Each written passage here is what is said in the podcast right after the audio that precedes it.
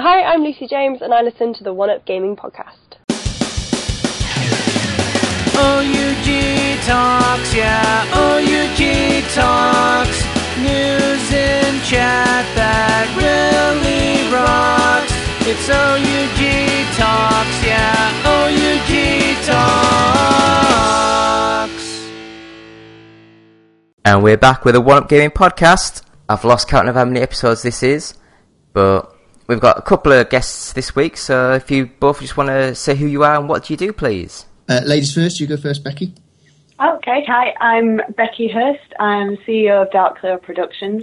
Um, we bring tabletop and cosplay to events. And I'm Andy Brown. I'm the MD of Replay Events, and we do gaming expos up and down the country. In fact, around the world. Would you say world or Yeah, we've done we've done events in Singapore and we've done events in Spain, so that makes us multinational.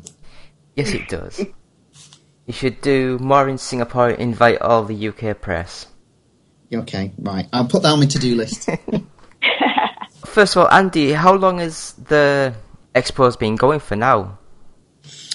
Um, we so replay events in its various guises have been doing events for uh, probably about seven years now. So our our first event was in Blackpool back in oh my word, two thousand and seven, possibly no, two thousand and eight. Uh, and yeah, we've gone from there to having one smallish annual event to having um, four of our own and doing, I think, another 10 events where we're suppliers from. So, yeah, grown quite considerably in size over the uh, six or seven years. I guess this is the first time you've actually ventured north into Scotland. Uh, no, we've done we've done some smaller work before. We've done some uh, work with the Edinburgh Museum, the Museum of Flight, where we've done some displays for them, and we worked with the Scottish Car Show for a few uh, few years, uh, running their gaming zone. So we've done we've supplied to other events in Scotland, but this is definitely the first event of our own that we've run uh, north of the border, as you say. So, I mean, I just want to know how long ago was the Glasgow Expo first started conceptual until it's actually become a reality? Um, I think Becky might remember. Probably we were we were talking about it early last year. I mean, we, Yeah. we we definitely discussed having when we were looking at new territories. Scotland was something we were talking about as, as long ago as two or three years, and, and at that time there was um, an, another event that was launched and, and, and looked like it was going to do very well, which unfortunately was cancelled. Um, and we had our kind of eyes on on Scotland um, for a while. I know uh, we we looked at our demographics and our audience, and our Manchester Expo, which is our flagship, we had quite a high percentage. I think it was like six six percent of people came from from around Glasgow. Uh, and and sort of Sc- Scotland area, so we already knew that if if we had an audience that were willing to travel to our event, if we put one on, you know, in in, in, in Scotland itself, that it should do well. But I think we we looked at the venue and we we made the booking. It was probably around about this time last year, Becky, wasn't it? Yeah, I think it was, to be honest. Yeah, it's been about a year in the making. Yeah, because I mean the bigger the bigger exhibition centres, you need to you need to book well in advance. Um, some of them are working on calendars that are two three years in in, in advance. So yeah, you have to kind of be thinking not next year, but the year after, really, when planning events. And I mean, I know when I've, I mean, we last year we tried to do a Guinness World Record for the longest live stream sort of thing, and we managed to do about 55 hours continuous sort of streaming. I know how just that little thing with four people, one office, to actually get that organised, how much that work that took. So to do an actual full expo for two full days with hundreds of different people involved, it must be like pulling your hair out, sort of like just horrible. Try not try not to think of it. Think about it. Um, we're, we're we're quite ho- often heavily medicated, aren't we? I, I, I think it, it definitely ta- takes a certain type of person to do it. I, um, uh, yeah, it is, and it is quite stressful. Um, it's it's around about now is the time it's stressful when it's just a few a, a few days or a week or so before the show because this is when everything really has to come together. By the time you get to the show itself, it, it, it's either things are happening or you or they just don't happen, and, and you tend to kind of uh, you know it's as an organizer it's a little bit more relaxed then, uh, unless of course and God touch wood nothing does go wrong. But when things do happen, then you have to be kind of sorting those things out.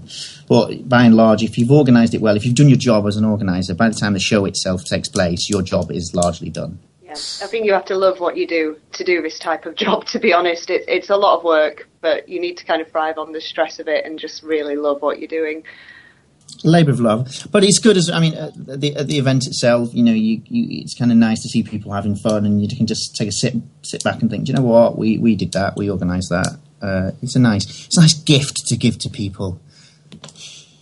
Definitely worth it when it all pays off and you see everyone enjoying the show. And I mean, like I've not been to any of the play expos. I mean, I did have some tickets for, I think it was Manchester a couple of years ago, but I was supposed to have got married the week before and it all went, let's just say tits up and so unfortunately that didn't happen. And then the year after I was going to apply but I moved up to Glasgow and I thought it's too far to sort of travel all the way down. And I thought when I moved up here, oh, it's a big city, there's bound to be something but there's not even any real sort of like game shops up here. It's actually really quite surprising I mean, when you guys were, when, like you say, when you were looking into Scotland, were you surprised at how little like events there are up here? Um, I think the same. This, you can say the same for for, the, for Wales and, and, and, and Ireland, and, and, I mean, really, the UK as, as, a whole. There's there's probably only three, ourselves included, companies organ, organising big, large scale gaming events. And there probably are smaller ones that maybe aren't publicised as much around Scotland and, and, and other sort of uh, countries that you don't hear about. But um, yeah, I, I, I, it's not something I've really thought about um, or focused on. Um, I think I'm just interested in taking what we do to other places and delivering a good show. Really, uh, I'm not too concerned what people have done before. I mean, I think there's only a couple of places that I could name in the UK that do like, gaming events, like Blackpool, Manchester, Birmingham, London, and is the one in is it Margate? Yeah, we do one in Margate. yeah, they're the only ones I could actually name. I mean, there's loads of other ones, but like I, I went to one in Wolverhampton a couple of years ago. That was quite good. Uh, I think that was Revival, mm. and so I mean, I'd have a guess that they'd all be very similar. Where it's got a load of like old arcade machines, old pinball machines. Then there's like loads of tournaments being played, and little booths here and there for different bits and bobs. I mean, what do you think makes the Play Expo brand stand out from the rest? Um, I think we quite often get told that uh, there's an, uh, a certain atmosphere to to ours. Um, I don't think it's just as, sort of carte blanche as bringing in equipment and sticking it in a room. Um, there's a there's a lot of thought process that goes into the, people's journey. So what they see when they walk through the door, what they, you know, how they kind of move through the expo, what's next to other things.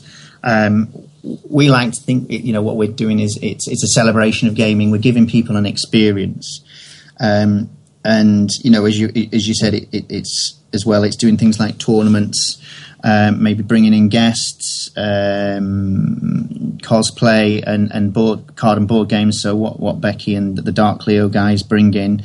Um, the crossovers between um, video gaming and, and, card and board game. We add all of those elements elements of gaming, and we, we, we make it a kind of a cross section of all different types of gaming at our shows. It's you know, yes, I know we, we kind of started out doing retro shows. That that's our origin, but now our shows are all about every element of gaming, you know, be it the retro, be it the PC, be it the LAN gaming, uh, or be it current, modern, virtual reality. That's what we've just started adding to our shows. And I think it's that, the fact that we, as well, we put equal importance on the older stuff as well as the newer stuff. Uh, and give everything a, like I say, an equal platform that is what, what people enjoy about our events, and, and as you say, make them stand out from others what we liked about the um, the replay shows as opposed to other big video game shows is the diversity in the community involved. Uh, we run tabletop, obviously, so bringing tabletop to a gaming event, it just felt like a good idea with replay. They're so diverse; they set things up very community wise, and I love that feel. It just doesn't have the same feel as other games expos I've been. I mean, like with the tabletop stuff, I went to an event. I think that was at Birmingham as well. It was was it the UK Games Expo? Yes, Um, It's this you- weekend, isn't it, Becky? it is actually. Yeah, we're, we're heading down tomorrow. I was, was going to say, do you guys do anything for that? Hmm. Well, we're big fans of UK Games Expo. and We know a lot of the people who exhibit there, and um, we've spoken a lot to the people who run it. They're fantastic guys. It, it's a great event, um, and it's pretty much the the only one in the UK on that level. So, yeah, that's the type of in- we take a lot of inspiration from UK Games Expo. It's a fantastic event. That was the first event that we went to as a team, and we were actually quite surprised at how big and full it was. I mean, like tabletop's not my sort of thing, and it did look a little bit nerdy when you got in there, but you know. I think it's Again, fair say, you could say the same about a gaming expo, I suppose, as Yeah. well. Um, what I like about tabletop again, there's a lot of different aspects to it. So um, I think the reason UK Games Expo is incredibly packed every year is because people just kind of overlook tabletop. There's a lot of fans of it in the UK and in Scotland and surrounding. This is why we started bringing it to Showmasters events and replay events, just to kind of bring something to the community to have shows that they could go to and get involved in what they love. we, I mean, it's certainly something that uh, when we added it, we it was a very, it was a small element of our show. We, we tried it, trialed it um, three years ago now, and every year it grows, and it's one of our biggest growth areas. And like like I was saying before, there's, there's a lot of crossovers now as well. A lot of the gaming publishers are looking to have board game or tabletop game equivalent of their of their own um, IPs and own games, uh, and it's it's that element I think which is interesting, and it's also bringing I think more making it more mainstream. Um, you know, as you sort of said, it.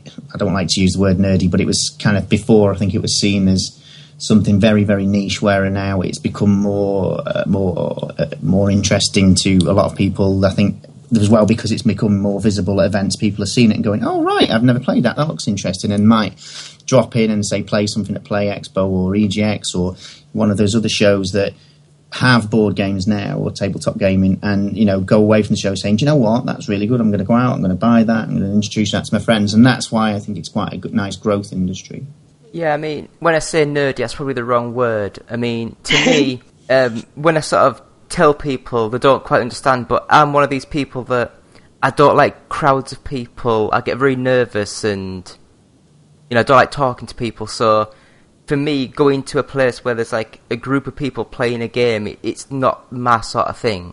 You know? yes fair No, I, get- I get what you're saying. It's a definite, um, it's a different social interaction with board games. That's actually the appeal for a lot of people. Uh, you know, a lot of gamers I know. I'm a video gamer myself. You know, I, I play my video games pretty much every night if I can. But once a week, I'll get the guys together. We'll sit round. We'll play some games. It, it's a whole different kind of gaming atmosphere, and I got introduced to it about two years ago, and, and I've just I love it now. really addicted to the tabletop. It's I think fantastic. yeah, because traditional so, uh, video gaming can be quite insular. Uh, you know, you can play a video game on your own, and a lot of people do. Whereas a board game, it has to be done face to face. So you know, with other people. So as, as Becky said, there's that social interaction, which is nice. It's, it's slightly different from from kind of video gaming. I mean, like when I saw some of these tabletop stuff, I mean, one stuck in my mind because I'm like, a- I'm a big Star Trek fan, not a big Star Wars, Oh, yeah. but Star Trek. But they have those big, like two foot sort of size, like starship sort of, and it's like played on like a like a twelve foot bloody board on the floor.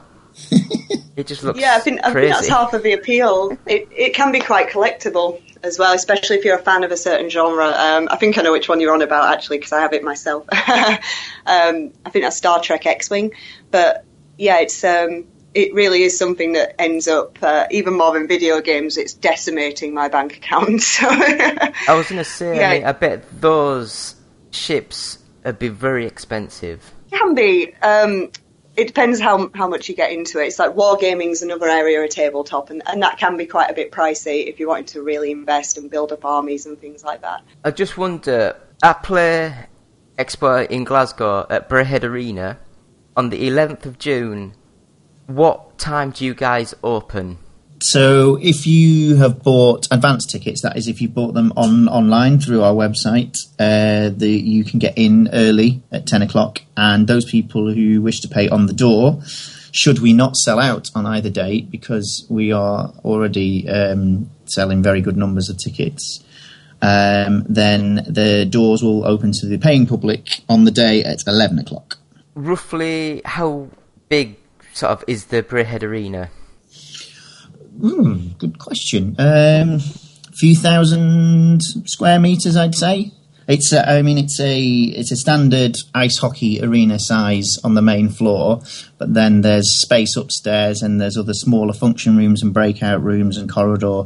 There's little nooks and crannies, and we're we're making the most of every single bit of space. If there's if there's space and there's power, we're going to stick some machines in there, basically.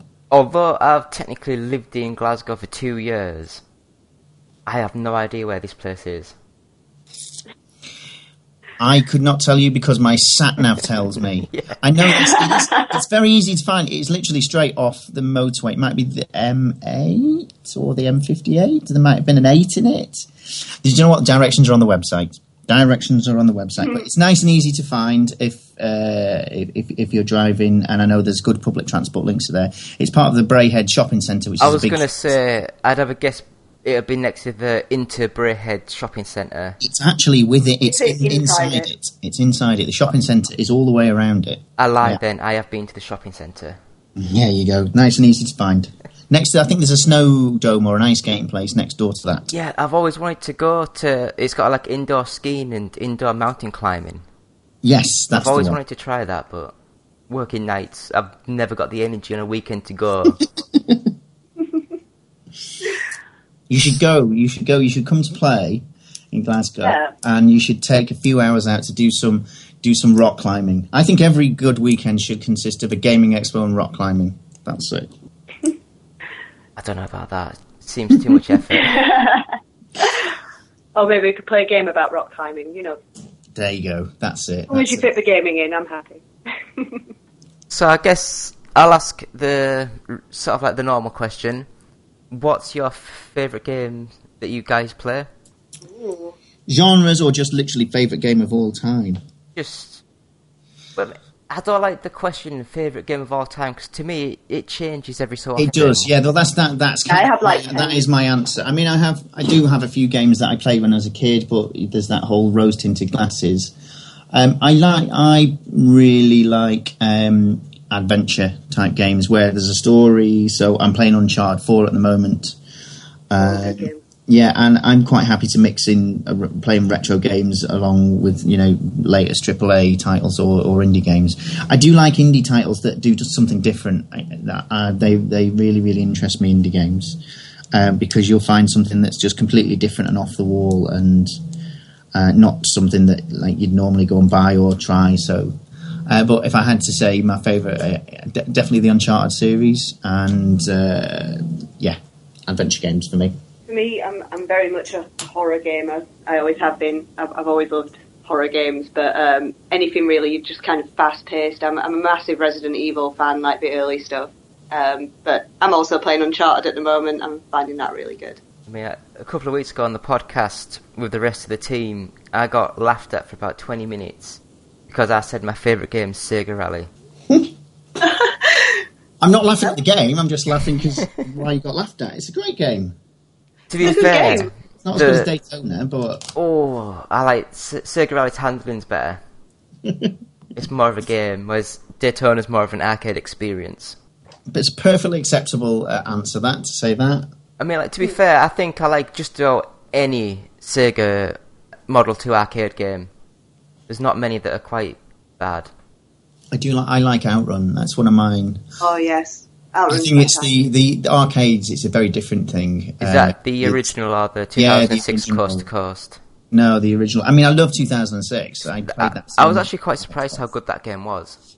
No, it's great. And Sumo, the guy we know, we, we work with Yeah. Sumo quite a lot. The guys at Sumo are such nice guys. I really like them. So Yeah, I was they- very happy there was a House of a Dead machine at our launch party. I have a lot of fond memories on House of the Dead in arcades. I like shooters, but I'm rubbish. Do you know gun games? But I'm rubbish. Um, I like these. I think it brings out the inner Charles Bronson type thing in me, or Clint Eastwood. I like to think I'm really good at shooting, but I'm not. I'm rubbish. I mean, when uh, I used to own a game shop, oh god, from like 2001 for a few years, and we got a, a point blank arcade machine in. And I got quite good at that because I set it to free play. And at this revival that me and a mate went to, I challenged him to a game because he said he played it on the PlayStation was amazing at it. And I beat him like on every single stage. And then I played him at Virtua Cop and he took all the lives and I didn't get hit once and I completed the game. I, I love that game as well. I love Virtua Cop. Oh man, any shooting game I used to just yeah, all my money went on that as a kid. I- think the most money I've ever put into an arcade machine is the original Teenage Mutant Ninja Turtles four-player arcade cabinet. Oh god, yeah. I think I put 60 quid in one night and that was when it was like 10 pence ago. Oh, I don't think I've ever spent quite that much on an arcade game. I may be wrong, but whew, that's a lot of money. me, me mum wasn't happy that was my holiday money.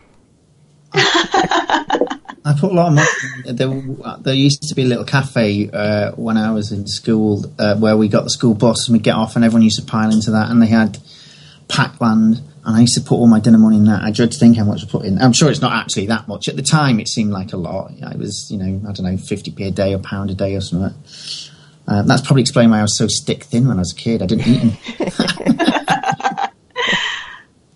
I mean, I remember when I was on holiday at my granddad's in Leyburn, there was a tiny little cafe and they had an arcade machine.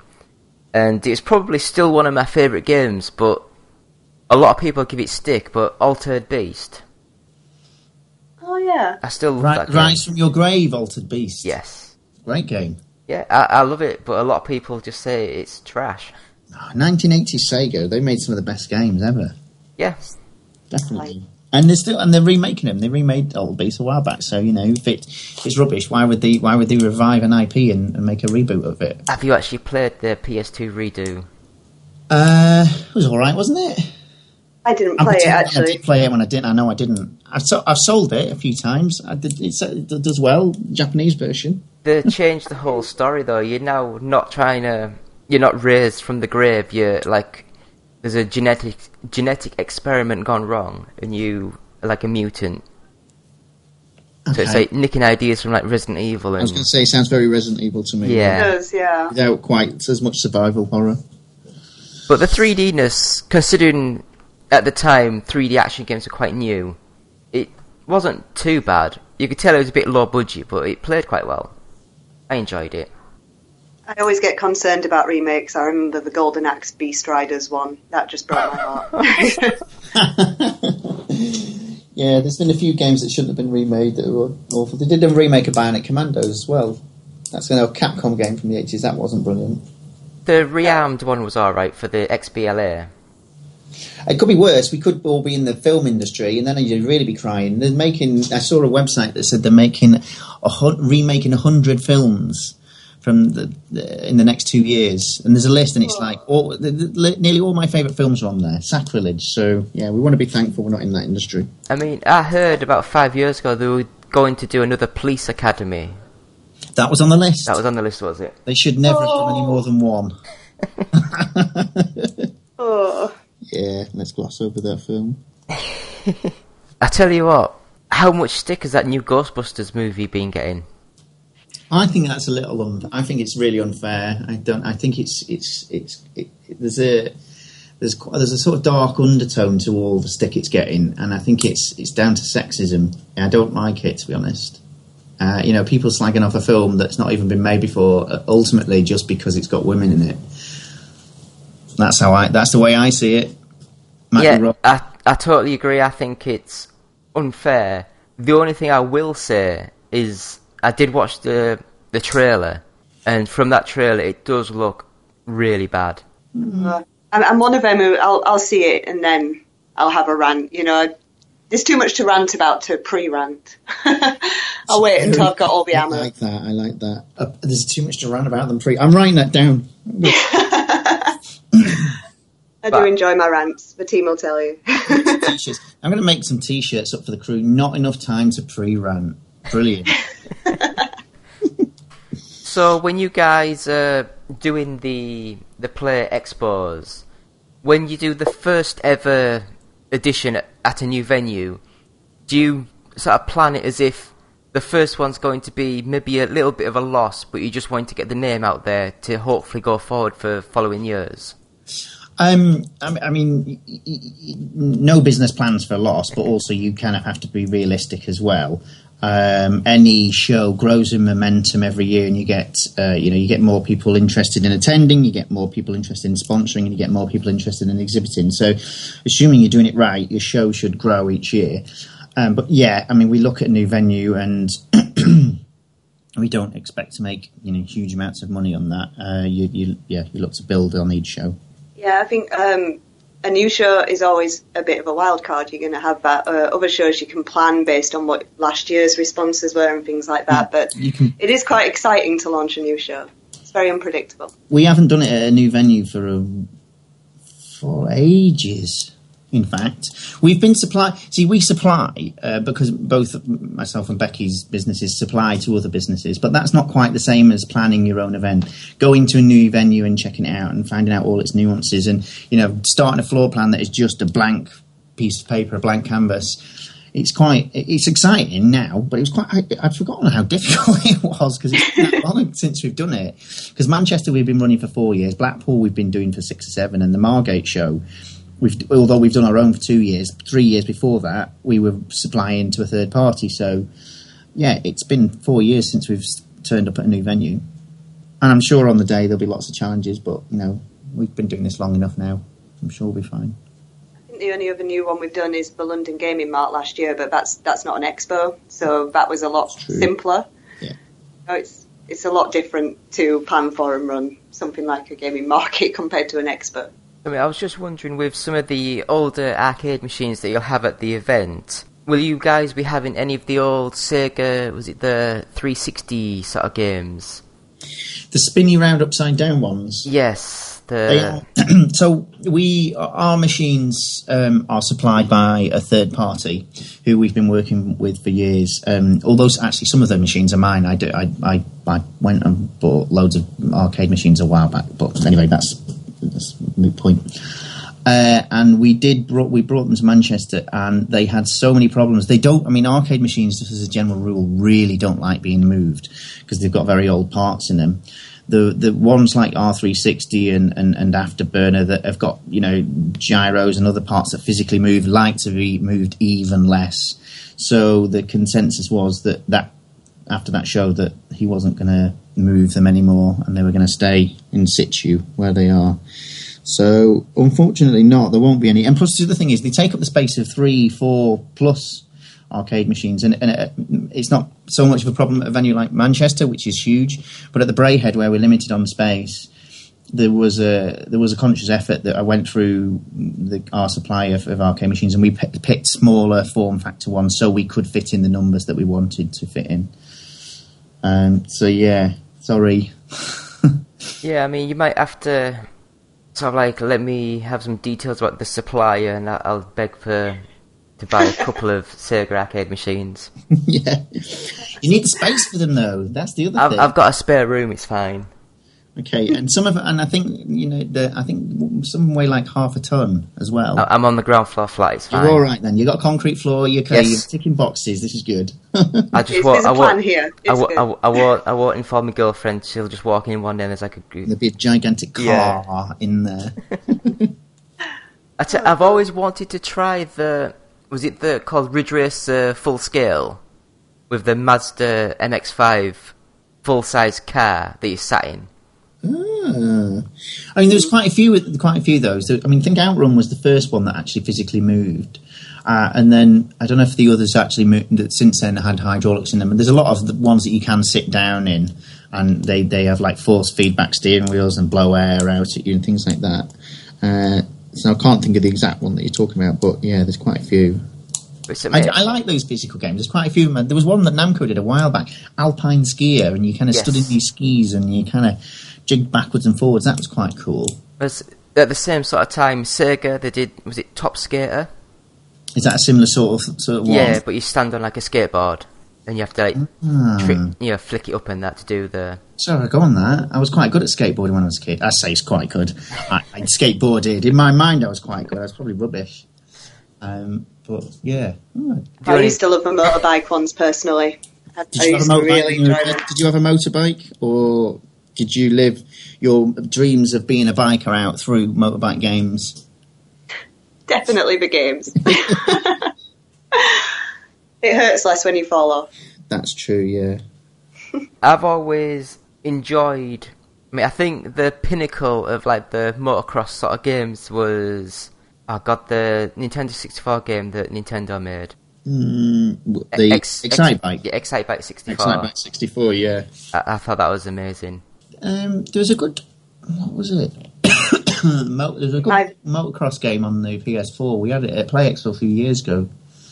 MXGP maybe something like that. Published by PQube. That's quite a good game. I think I've got that. Yeah, I like that. I, I I think they I'm got a stuck bit. in my classics like Road Rash. To be honest, I used to love that game. They spoiled it when they went 3D though. yes, classic Road Rash. I think it was best maybe when it was half and half, like on the 3D on the original PlayStation, with the 3D backgrounds but with the 2D sprites. I think that's the last one I played actually. Yeah, I did enjoy that one. Yeah, I mean at the time it looked amazing. How bad does some of these games look now when you look on the PS1? I was just having this discussion the other day. Um, what we were playing, uh, Silent Hill, and we were saying how the fog kind of helps cover up all the bad graphics. Uh, but it was cutting edge when we got it, and we were very impressed. Yeah, but I mean, it's like anything. You look back at the games we're playing now, and in, in ten years' time, you'll go, "Oh, how rubbish is that?" to be fair, I'm not sure if that will be the case because I think nowadays the actual the games they're not really getting that much better from system to system. They're just adding in like It's the layer, layer of layer of detail, the attention to detail that you can put in. I guess. Yeah, does- it's the AI things like that that the old processors would scream at, whereas now it's they've got loads of space, so it's just dump loads of stuff on. I think what we're going to be saying in five years is, "Oh, it's not virtual reality. I can't be bothered." You know, I think that's maybe or, going to be the next. or conversely, you could be saying in five years' time, "Remember that virtual reality thing?" What? I'm Yeah, still, like I'm still on the, I'm still on the Yeah. fence. I'm still on the fence with VR, but that- it's it's I, I, I can't do it. It annoys me. I just get it's like I'm seasick when I do it after like 30 seconds. It doesn't matter what I play. It just makes me ill. So I mean, I, I- yeah, I don't know what you guys think, but I mean, I've tried the. I think it was the Oculus Rift, hmm and yes, the movement's good. It, it's that the other. The only problem I had, it looks like you're looking through binoculars because you can see like black all the way around before you get to the screens. yeah. That I think that was the one that made me motion sick as well. But um, I tried the Morpheus for the PlayStation 4, and that was just beautiful. I've got to admit. We've got, we're going to have two Oculus Rifts, and I th- we might have. There you go. Here's your exclusive. Here it is. But we might have a HTC Vive as well.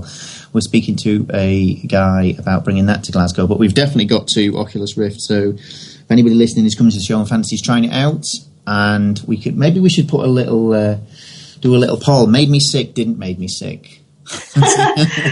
How many people it makes feel ill? That's not fair. That's not fair. Please take the box for nausea or no nausea. Yeah, we could do that. I mean, like, I get terrible travel sickness, and I never got sick while I was playing it. But it's the same with, like, the 3D cinemas. It's the mm. same sort of technology with two different screens, so your eyes are focusing differently. Mm. So if you get headaches at a cinema, then the likelihood is you'll get headaches and dizziness when you're playing the virtual reality headsets. I'm Yeah. sure. I'm sure there's something. There's something. I'm sure I read somewhere it has something to do with the how curved or convex or concave your eyes are, or whatever the term would be. And with the Oculus, you can fine tune it, um, uh, and, it- and it can eliminate that. Uh, obviously, when we've we've had it at the shows, we've just got it out and we've just not done any tweaks on it because people are only playing it for for a few minutes. But I guess if you bought your own headset, because they're commercially available now, aren't they? Yeah. Yeah, Um, you say that, but you the, say that. the Oculus, they still haven't given it all to the like the backers for Kickstarter yet. They're still Are they still back, back, backfilling? yeah. What they basically Ah. said on the website is if you've got a, a certi- certificate to say you've bought one with us, take it to Best Buy, show them that certificate, buy it from them, and then we'll refund you the credit because they don't have any in their warehouse to send out. So they're- you mean that they're selling them commercially before? The, ooh, that's, Yeah. Oh, I'm That not, was- gonna, I'm not there going was- to comment on that. But There was a lot of hoo ha about it a couple of weeks ago. Which, yeah, you should give it to the first round of people first, and then Well, that's the whole point, isn't it? Of backing something on Kickstarter, uh, you want to, you, you want it, you want, well, as well as you want to see it succeed, you kind of want your copy or your your prototype or whatever before anybody else. yeah. So, I think it's like any other new technology. It will get better and they'll fix the bugs, but whether or not it's just going to be another kitschy thing or the next thing for gaming, I think that remains to be seen yet. I, I mean, have Microsoft phased out the Kinect altogether? No, no, I'm, I'm actually using it now to Skype on my Xbox One. That's what I use it for. I mean, what- so are they producing games that have got Kinect features in it? ooh, A lot of voice control more than anything. Um, I think they've accepted that gamers don't want to jump up and down and everything after a long day at work. I will say though, Kinect Sports still a really good game. Yeah, I like the Jedi one, the light, bat, bat, light battles. Is it on the? that Kinect? was fun. That's quite good. Yeah, That got a proper kick in. I like it. I think that got on average about is it like thirty percent? Well, I'm going to buck the trend. You know, No, it had problems, but I just wanted to pretend to be a Jedi, and I got that. I think so that's what it was. I think that's what it was. I did it at an event. I had like a foam foamy stick thing. Or it was great fun. I mean, I think the biggest issue people had is because, again, I'm not a Star Wars fan, so I can say this. Oh, I am. People are proper oversensitive to anything with the Star Wars name, and this game it had songs that was like remixes of real songs, but with like Han Solo's name being sung instead of the the lyrics, and people proper took offence to it. But I thought it's it's a party, it's a kids game. You know, it's not to be taken too serious. Yeah, I think that's it. I played it. I played it in a show environment, um, and as well, I suppose the other thing is I played it for five minutes, and it was tolerable for five minutes. Yeah. But would I, if I'd have gone out and paid, you know, my forty pounds, of my hard-earned money, would I have thought there's enough Oh no! in it I to mean, cover that? if you're a serious Star Wars fan, you want a serious experience, you'd go for the Knights of the Old Republic or something. You wouldn't go out and get this game. Front two on the Xbox. That's better. Hmm. I've never liked those games. Well, let's let's gloss over the last Star Wars game. Um, yeah, I'm- a massive Star Wars fan, but the games, it, it's you can't get too precious. I think that's the problem. When when you love something, if someone's going to interpret it into a different media, it's going to be different. Um, and some I enjoyed, some I didn't, but they were they're separate from the films to me. So Very diplomatic response. I, I field a lot of arguments in the office about Star Wars. We've got very diplomatic. I, I guess we'll go back to the expo then. Do you have any special guests lined up? Um, no, it's, it's no. We did. We, we we thought about it, and it's one of the things we specifically chose not to do because it, with it being a launch show and a new venue, and we weren't sure what the crowd was going to be. We weren't sure whether we were just going to be there for the retro or they were going to be there for um, newer stuff. We just wanted to gauge interest, and also just didn't want to bite off more than we could chew for the first show um, because not only is this a, a new show, it comes nestled in between two other shows. I mean, la- was it last weekend, Becky? We were at Manchester for Manchester Film and Comic Con, and then we've got a couple of weeks, and then we have got our Margate show. So it really would have kind of been spreading ourselves a little too thin if we had the added uh, job of bringing in special guests, talks. We would have had to brought another stage, eh, build another stage, which would have taken away more space from the show floor. Um, all those things. A, few people have asked, so it's it's interesting to hear what people want. Is it you know is it a show that can stand up without guests? Because we don't bring guests into Margate. Um, or do people want guests? Uh, and as well, it just gives it. It means we can build on the show and do something different next year. So um, that's so no guests this year. And I So, I mean, for me, I don't know if Andy will agree, but I, I really wanted to put the focus on putting more gaming in there, more diversity of gaming and different gaming choices, and I really wanted the focus to be on that for this one. I mean, if if it's something people want, then yeah, we'd look to incorporate it later on. Absolutely, yeah. I mean, we will. We do after all our shows. We send out surveys, and it would one of the. It is specific, going to be a very specific question we ask people. And if there's a, you know, if there's a strong enough response, absolutely, we'll add it to next year's. Um, that said, if there's anybody listening that would like to appear as a guest that's in the games industry, then maybe we could just squeeze you in last minute. I mean, I know a few months ago, I think it was, I did email. I think it was. Is it Haley? I can't remember now. There's another person, like your two selves, and Indra, um, Indra, yes, no, it will be. Indra does all our press and PR. she's our community manager. Heather. Heather All. No, no, we don't have any Haleys. No, no Haley's. Oh, 'cause I got an email from her saying thanks for coming along. Unless I've got the name in my phone wrong. Oh no, it's MC Frank. Uh, that's our PR company. Ah, Oh, right, yeah. Oh yes, sorry, Haley's. Yes, she works for the PR company. No, yes, I thought you meant work for Replay, work for us. well. oh, n- well, yes, yeah. it, it was emails relating to Play Expo. I, I didn't know who they were. It was just, and I was talking to to her a good few months ago about saying that we would like to do like a live panel sort of thing. And I emailed a couple of like local developers, and they were all keen on coming along and sitting on the panel sort of thing. But unfortunately, they never really got back to me. Well, we can talk. We something we can build on for next year. There you go. See, this is it. This is i. This is ideas happening right now. let's let's let's let's deliver a great show, and then let's uh, let's talk afterwards. I it's a great I idea. mean, I, I will say one thing. It's not going to happen now because he's just gone on holiday for a few weeks. But if I'd have had confirmation, I, I'd have had John Hare along as well because he's a good friend. Oh, we know Uh, John. I know you see. Um, uh, we are bringing. We've not announced this yet. Actually, I just realised. Here you go. Sociable Soccer. Sociable Soccer, yes. So John's already told you, yeah. So Gustav, who came, who's on the team, he's coming. Um, so we're going to have that there. So there you go. Yeah, we did have John John- at Blackpool, but um, Well, John- unfortunately he's away. John did say he said, you know, I'd have come and done a talk. And to be honest, if uh, it, we probably would have done, we would have done something on stage. It would have been quite nice, actually. It's, it's just not something we wanted to add in this time. I think we just wanted to deliver a good show, and like Becky said, bang on, just make it about the gaming, and then look at other areas, look at things that people can be interested in bringing. You know, we didn't, didn't do any YouTubers. There's other bit elements of gaming shows that we could bring in. We haven't done specifically any esports, so there's different things that we can add in next time, dependent on what people want. Yeah, I mean, as you say, it's understandable. It's basically get the basics down to a T, and then work on what can be added and expanded upon in the coming and, years. what, and as well, what didn't work because you can deliver the same show in two different locations to two different audiences, and something might work really well to one audience and not to another. So just because this is, you know, we, we're doing things this way uh, at this show, it doesn't necessarily mean it's going to work. There might be some element that we say, let's do less of that, but let's bring more of this in. And I think, you know, we're just uh, right now find out what works. I mean, I think we know what works.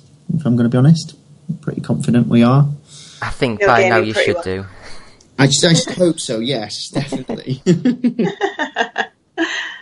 So I mean, I just wondered, just quickly off the top of your head, do you know if you've got the other new remake soccer game coming out, the kickoff? oh, kick off on. Oh, at the show? Yeah. No, no, we haven't. No.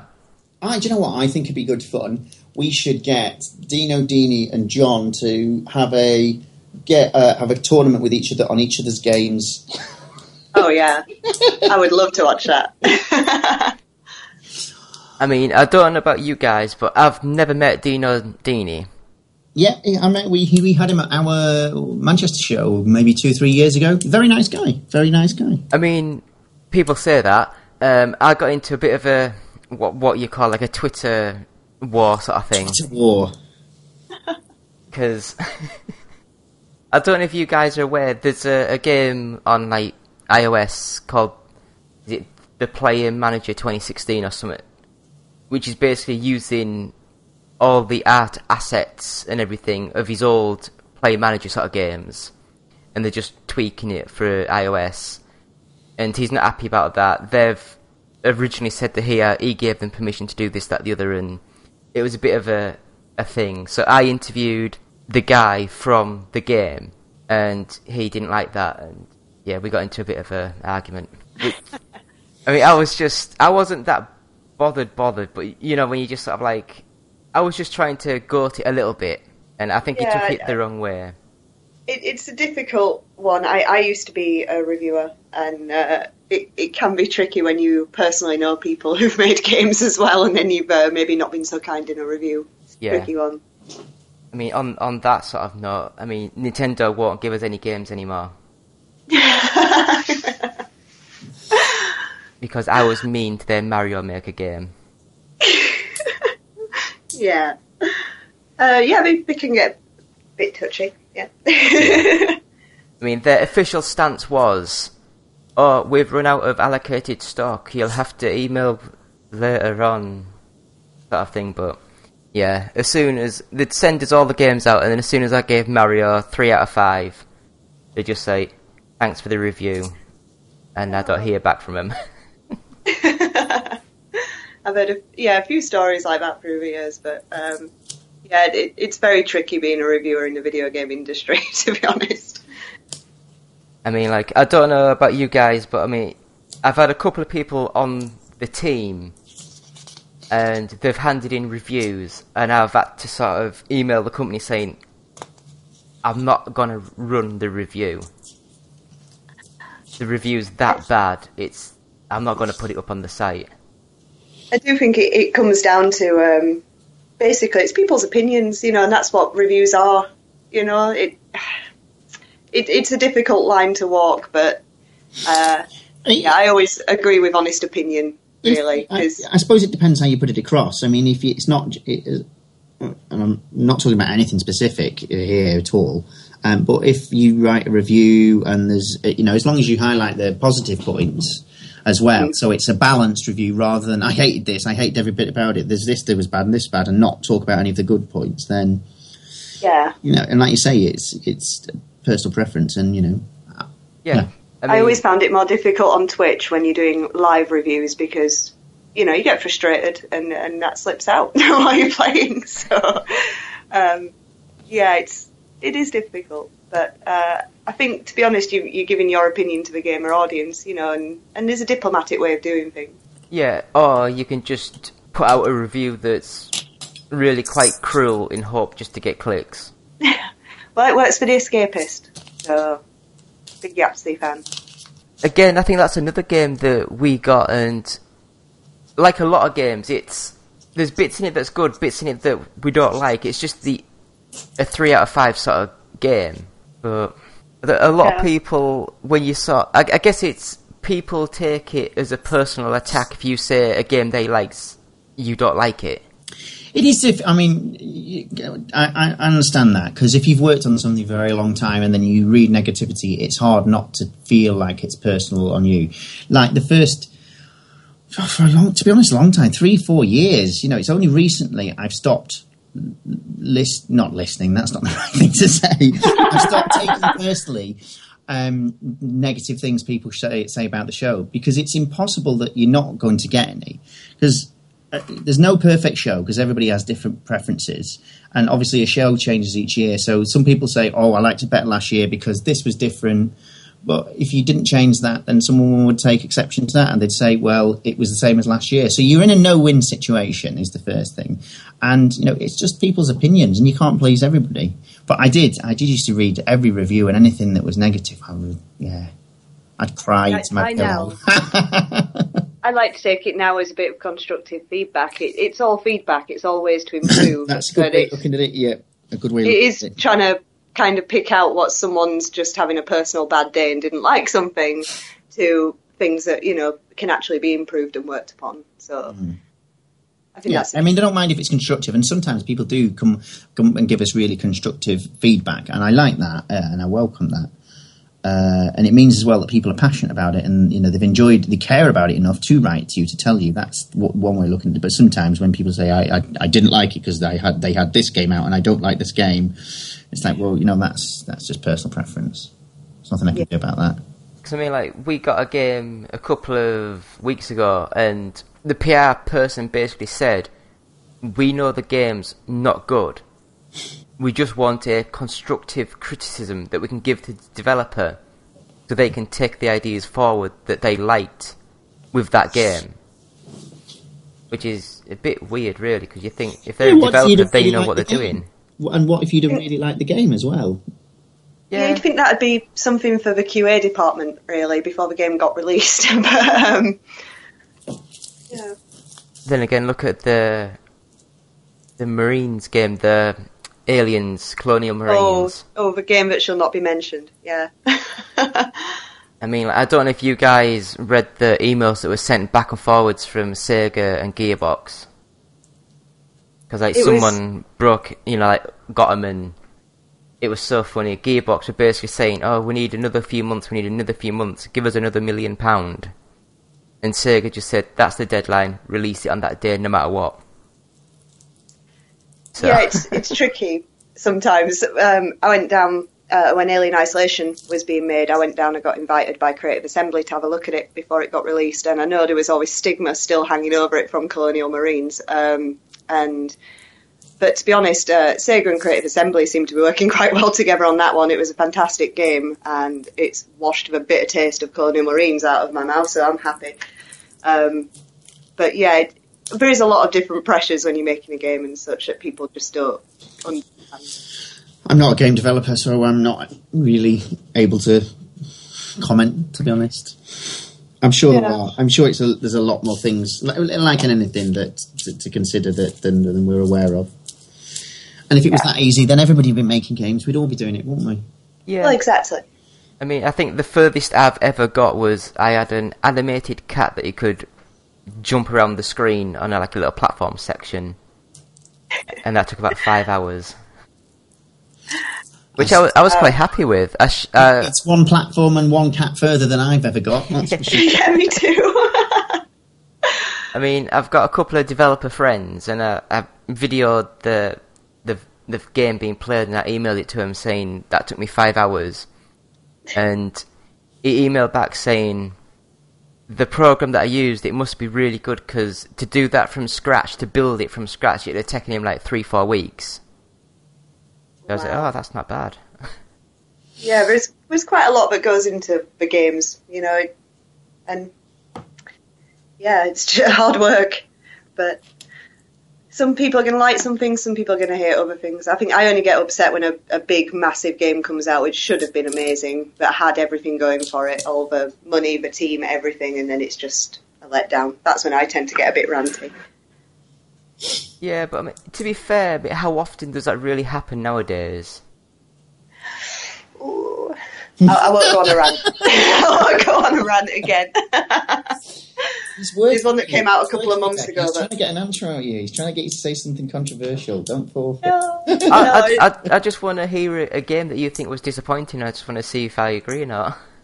Um, a lot, a lot of my disappointment always goes in storyline. I think it is an overlooked area in a lot of uh, big game releases, and it's something that I always criticise.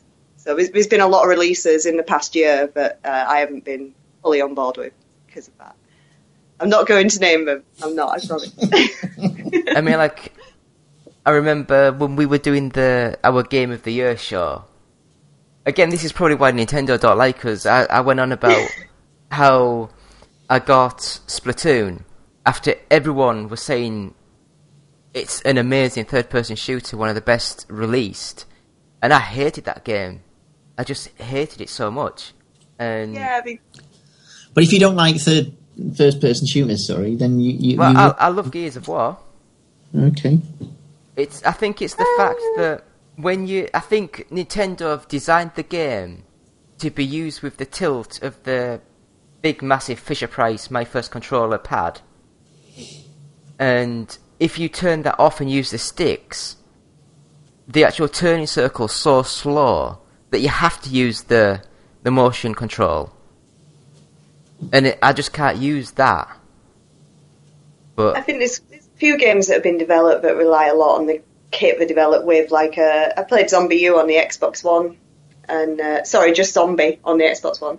Um, I much preferred it on the Wii U because of the the pad and what you could do with the pad, and I think it's lost something kind of going over to Xbox. But yeah, it's like a lot of the shooter games that were designed with PlayStation Move and things just aren't as fun without it. To be honest. How many were really designed with PlayStation Move? I think a lot of them were just made and then they just added the feature in. That's a very valid point. um, for me, it was the Resident Evil shooters. I I played them on the Wii, and when they brought them over to um, PlayStation, because I had to move, it was fun. But it wouldn't have been without the con- with the I think pad. was it Dead Space Extraction. I think that was a really good sort of game that used Hmm. the Move controller. Yeah, it was interesting. I, I like that. It was horror, so I, I had a bit of a go on that. I always try and play every horror game, but um, Didn't they do an ape escape ape escape game with a, with Move? That was quite good, wasn't it? If I remember rightly.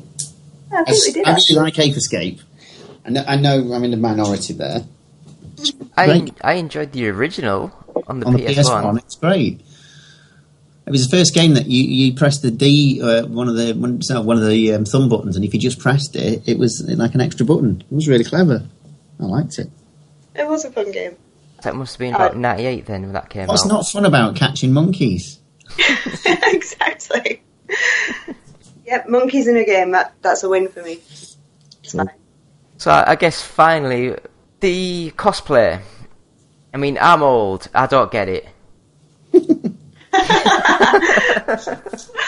There's no age on cosplay. I, I've definitely found that running cosplay. Some of the best ones have been um, older people cosplaying. It's fantastic. My daughter did cosplay at Blackpool, and she's three and a half. I'm Adorable. serious. She did. She loved it. I think I've unleashed uh, inner, I don't know, exhibitionist in her there, though. I think that's come back and haunt me. Oh, that's it. She'll be a cosplayer now. You'll be spending a fortune. I tell you what, funny story. It's a little bit wrong, but when I was at Revival a couple of years ago, there was a, a cosplayer dressed up as Ken with the red jumpsuit sort of thing and the yellow hair, and and I went to the toilet and he was in there and he went had a wee and he he came out without washing his hands and he was like shaking people's hands all day. oh, don't tell me that. Oh.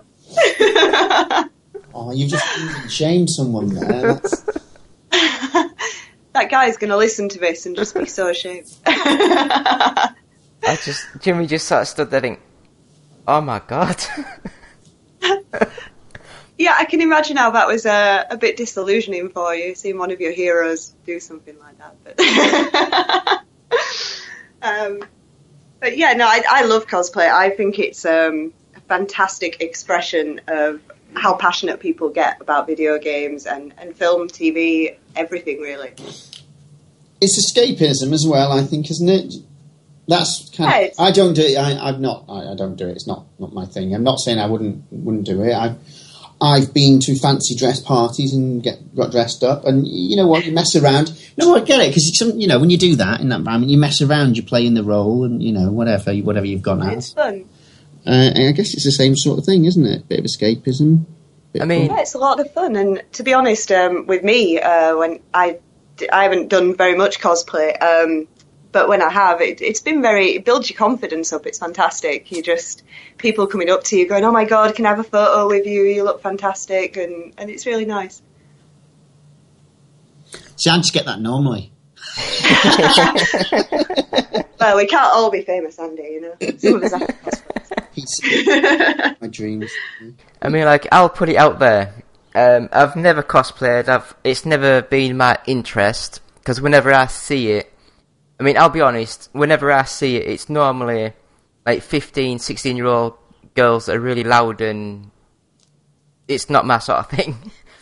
but That was that was my initial opinion of it the, the first time we did it, and then I, when I saw it when when it was done when we brought it to Manchester when we moved our show to Manchester, um, and we had ser- serious cosplayers, and that's not being to the detriment of anybody that does it. It's, I still think it's great, you know, no, no matter what your level is. But when the, the people who had designed really intricate costumes and really got into the roles, I, I, I kind of got it a little bit. I, it's like, you know, you really like this character, you build the costume yourself. There's a huge labour of love there, and then you go out as that person, act as that person, and like like Becky said, you know, seeing their their reaction and people wanting to take photos with you will be, you know, it's been nice. It's the same as delivering a great show. Same same sort of thing, I guess. You know, you'd be be happy that. You're giving people, you know, on on, on different levels, but you're giving people, you know, putting a smile on their face. I, I absolutely love some of my favourite um, experiences have been like kids just their faces like you know when you see Captain America or, or something like that and just running over it, it's fantastic and, and I've heard some wonderful stories about kids being like lost at expos and going up to superheroes to help them because they know they're superheroes I'm not. I'm, well, I'm not going to say who it was, but one of our staff members said they like going up to cosplayers, but saying the wrong character. So he was going up to guys dressed as the guy from Deadpool, going, "Oh, Spider Man." he says he just likes messing around with people. I'm not gonna. I'm not gonna say who that was. I'm not gonna name and. sh- I think I have an inkling but yeah I'll, I'll keep that secret of course, I think that's my going to be my new game. I think that, that sounds glorious. But I think uh, what I like about it with the gaming aspect is a lot of people have said to me they've played um, RPGs like uh, Fallout or uh, Oblivion, Skyrim, and and it's just like a continuation of that role play game. They're, they're bringing it out of the game and making their own armor and things, and it's really nice to hear. There's a lot of work goes into a lot of these costumes, and they're fantastic. I mean, I guess I think it it's- adds a lot of colour. I mean, I'm not, as I say, I'm not into it at all. And to me, it seems as though it's a lot of the Japanese RPGs that get the treatment. I guess Hmm. their characters, the way they dress and look, are a lot more outlandish. Yeah. Whereas some of the Western games, it's just like you wear a blue overall suit. Well, I literally had one girl say to me, I, I was like, wow, your costume's amazing, you know, why did you go with that? And she's like, well, where else could I wear this? so, yeah, it, it brings that whole, like, acceptance of um, basically dressing whichever way you want from games, which you'd never usually be able to do. If you went out on a night out, fancy dress with your friends, they wouldn't have any clue who you were, but you go to an expo, everybody knows who you are. It's, it's quite a nice idea. I liked that. I mean, I remember the Queen's Jubilee must have been it was about four year ago now, maybe longer. I can't remember. Um, at work, we were allowed to wear anything that was red, white, and blue. So me being me, I thought I'd take it to the extreme. So I picked out a red dress with blue tights and a white hat. and I went to the store manager just to make sure, because I, I used to serve on a till. And I I went just to make sure and goes, yeah, you can wear what you want. So I came in in that. And the amount of people that were stood in the queue waiting a good 20 minutes to get served. And they'd look at me, doing up and down, and just sort of say, no, I'll, I'll wait for someone else. it's like, I, I'm not dressed up like this. Like, it's not what I normally wear, you know, it's just a bit of a laugh. But, No, I know what you mean. It's um, I obviously I, I talk to a lot of cosplayers, and uh, I've I've seen them at um, after events and things like that, and honestly just walked straight past them, hadn't had a clue who they were, and I've been talking to them for two days in costume. you just, you, yeah, it's a transformation. Play Expo is at Glasgow on the 11th and 12th, so I guess, is it both days? If you have advanced tickets, it's at 10, then 11 if you're not. Yes, yeah, yeah. Uh, weekend tickets available on the website. There's a discount, and we have family tickets with even bigger discounts. And do you know roughly what time it runs till on an evening? Six o'clock. 6 o'clock. Six o'clock both days, yeah. So ten till six if you've got advance tickets. Get an extra hour. That's pretty cool. So I will just say thank you. It's been nice chatting with you for an hour or so. Thank you. Yeah, it's been a pleasure. And I wish you guys best of luck with the Glasgow Expo, and I hope it grows in the coming years. Will we see you down there? That's the big question. Are you coming? Well, I- I'm talking to Haley, and yes, maybe. Yes. yes. yes is the answer. I, sh- I Yes. should be there. Yes. yes. How can you miss it? You know? Come on. You're, you're you're quite right. I guess. I mean, the, the only problem is because I work on a Sunday night. I'll definitely be there on the the Saturday, and the Sunday I might pop down for, you know, like until about one, two o'clock, hmm and then I'll have to get off home and get some sleep before I go to work. Cool. Well, yeah, definitely come along. See you there. All right. Cheers, all right, mate. all right, guys. Thank you. All right, thank you. Ching. Bye. Done. Hey guys, Justin here. I just wanted to say that I've been thinking about you. I've been thinking about you a lot. Yes, you in particular, in that way. And I wanted to say, I think you're great. I've always said that about you. And I was wondering if you think we're great, if you could give us a quick rating on iTunes, we'd really appreciate it. It would really, really help us out in that, you know, podcasty sort of way. And if you're feeling particularly festive, perhaps even a little saucy, maybe stop by our Patreon page at www.patreon.com slash OUG and see if you can't slip a few bucks our way. After all, every little penny or whatever space money they use in Europe helps out the show. Thanks for listening. OUG Gaming will always be free, but with your support, we can always move forward and always be better.